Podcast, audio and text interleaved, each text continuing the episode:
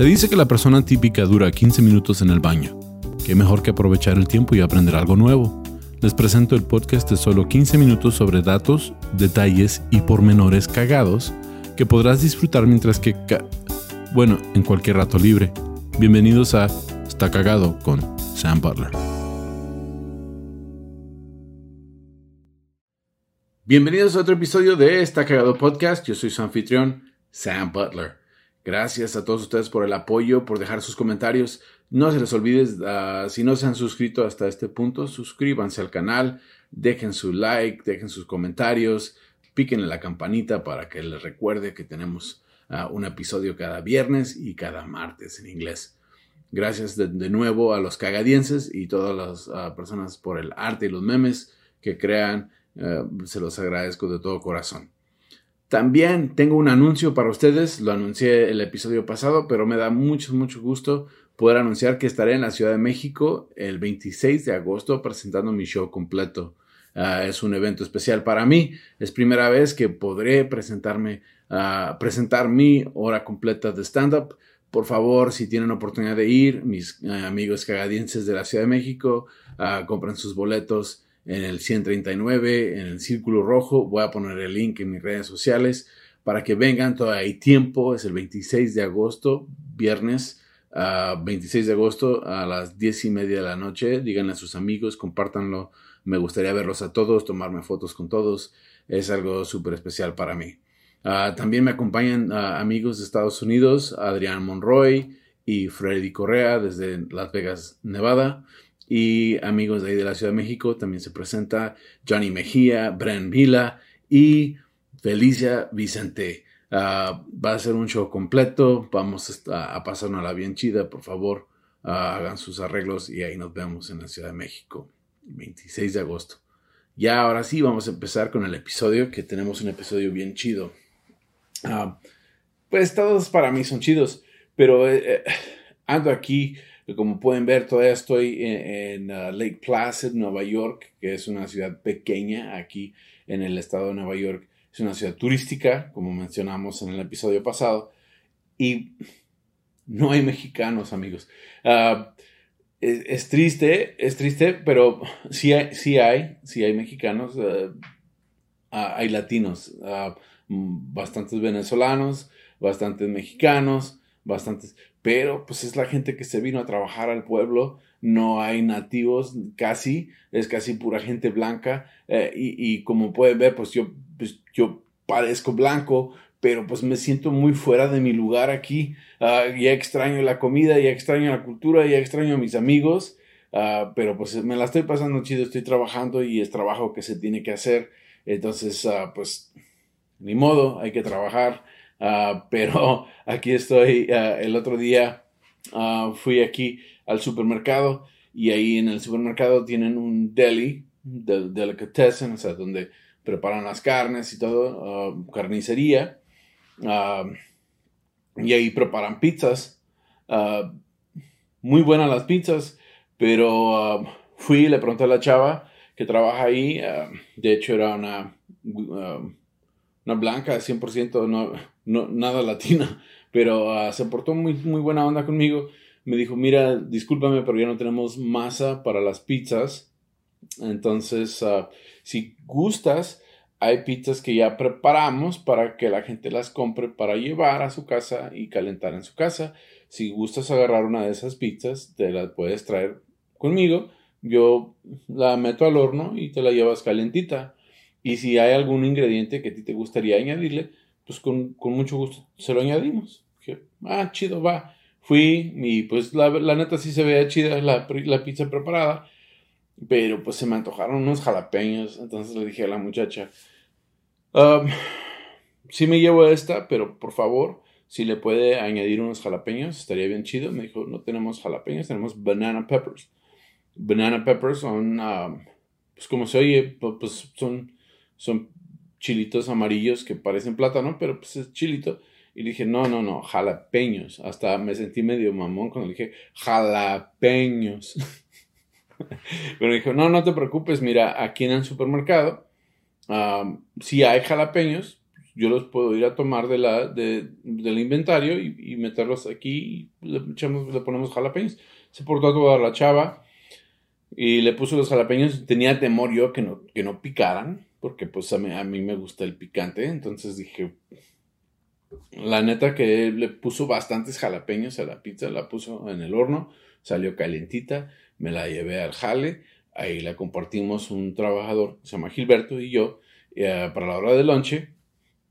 Bien picositos los jalapeños, y hasta nos empezó a salir así una lagrimita de donde extrañábamos el picante. Sí, extrañábamos comer algo con jalapeño, algún sazón. Entonces los extrañamos mucho. Y dice, pues ¿y esto qué tiene que ver con el podcast? Si te tardaste un chingo. Sí tiene que ver, porque de hecho vamos a hablar de un inventor mexicano. Tuvo un invento que pues, hasta la fecha se está utilizando. Él ya falleció. Él falleció a los 87 años de edad. Se llamaba Don Fausto Celorio. No sé si ustedes estén al tanto de quién fue Don Fausto Celorio.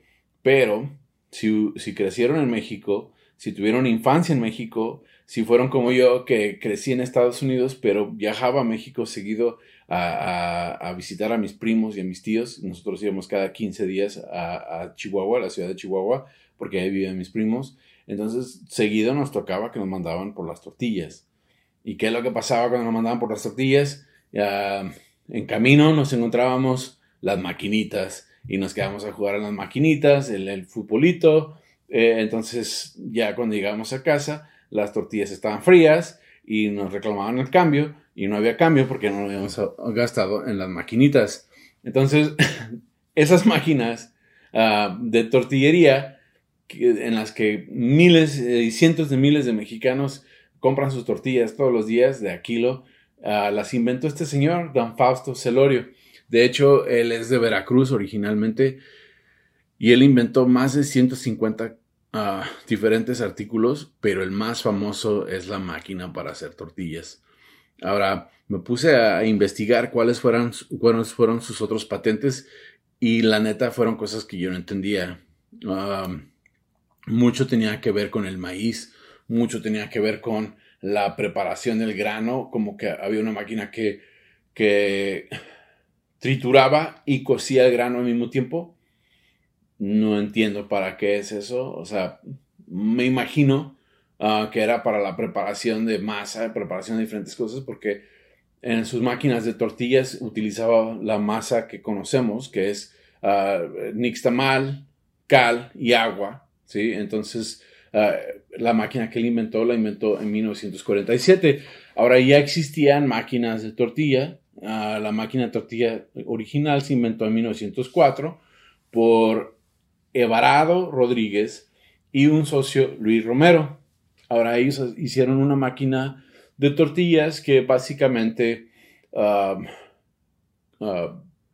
hacía las tortillas cuadradas. Entonces, era como aplastar la tortilla y llevarla a un comal.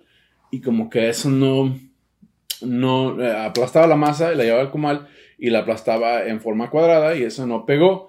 Entonces no fue hasta que el señor Celorio, Fausto Celorio, inventó la máquina que ya conocemos, que tiene un sistema de rodillos. Y uno de los rodillos tiene como una navaja redonda empotrada en el rodillo, y eso le da la forma a la tortilla de redonda. Y él en 1947 inventó esa máquina. Ahora, un dato cagado es que todo ese proyecto de inventar la máquina de tortillas lo mantuvo secreto, porque no quería que se dieran cuenta las mujeres, en particular en lo que él estaba trabajando, porque tenía miedo de que lo atacarían, porque pues se está quitando chamba con la máquina de tortillas. Y en 1947 saca la máquina de hacer tortillas, un sistema de rodillos. Eso aplasta la masa, le da la forma, sale ya a una banda, como todos hemos visto cuando vamos por tortillas en cualquier ciudad de la República Mexicana, y salían calientitas.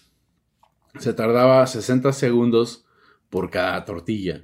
Entonces, no sé exactamente cuántas tortillas hacía a la vez, pero se tardaba todo el proceso de fabricación de una sola tortilla 60 segundos.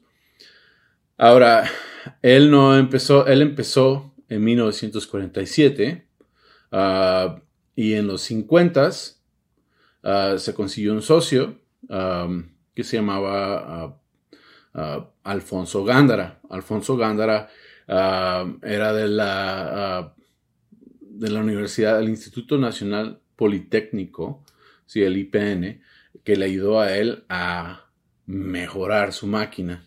Y pudieron cambiar el sistema porque, y esto le funcionó muy chido porque se dice que la máquina original de don Celorio Mendoza, don Fausto Celorio Mendoza, se llamaba, no sé si lo mencioné, pero él era de Veracruz, sí, pues él nomás vendía como una máquina o dos máquinas al mes, pero cuando se hizo socio de Alfonso Gándara, llegó a vender 40 máquinas por semana, sí, para 1963 había puesto tubería interna que aprovechaba el calor que estaba produciendo y podían producir 132 kilos de tortillas en una hora. 132 kilos en una hora para 1973.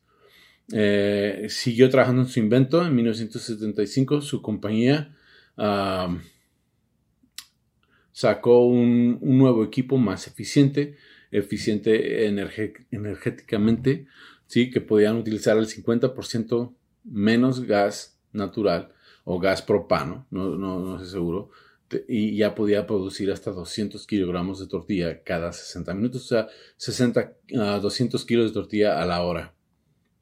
Y en 1995 hizo una máquina más pequeña que producía 131 kilogramos de tortilla a la hora, que tenía prendedor eléctrico, o sea, se prendía electrónicamente. No sé cómo se dice bien.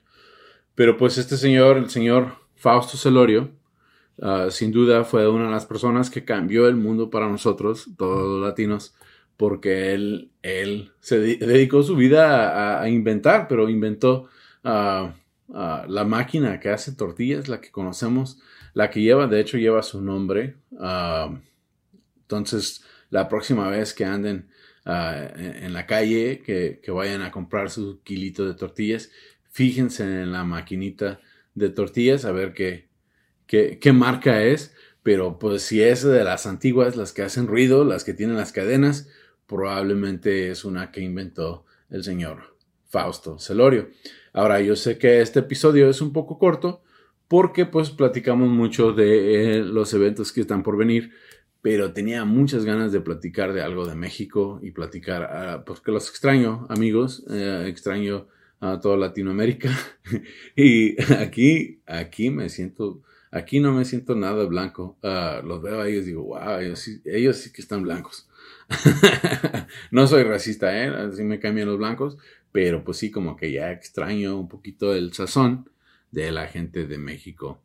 Gracias a todos ustedes de nuevo por acompañarme. No se les olvide darle el like, para sonar la campanita, todo eso. Síganme en redes sociales. Si es primera vez que me están viendo, me encuentran como Tu Amigo Sam.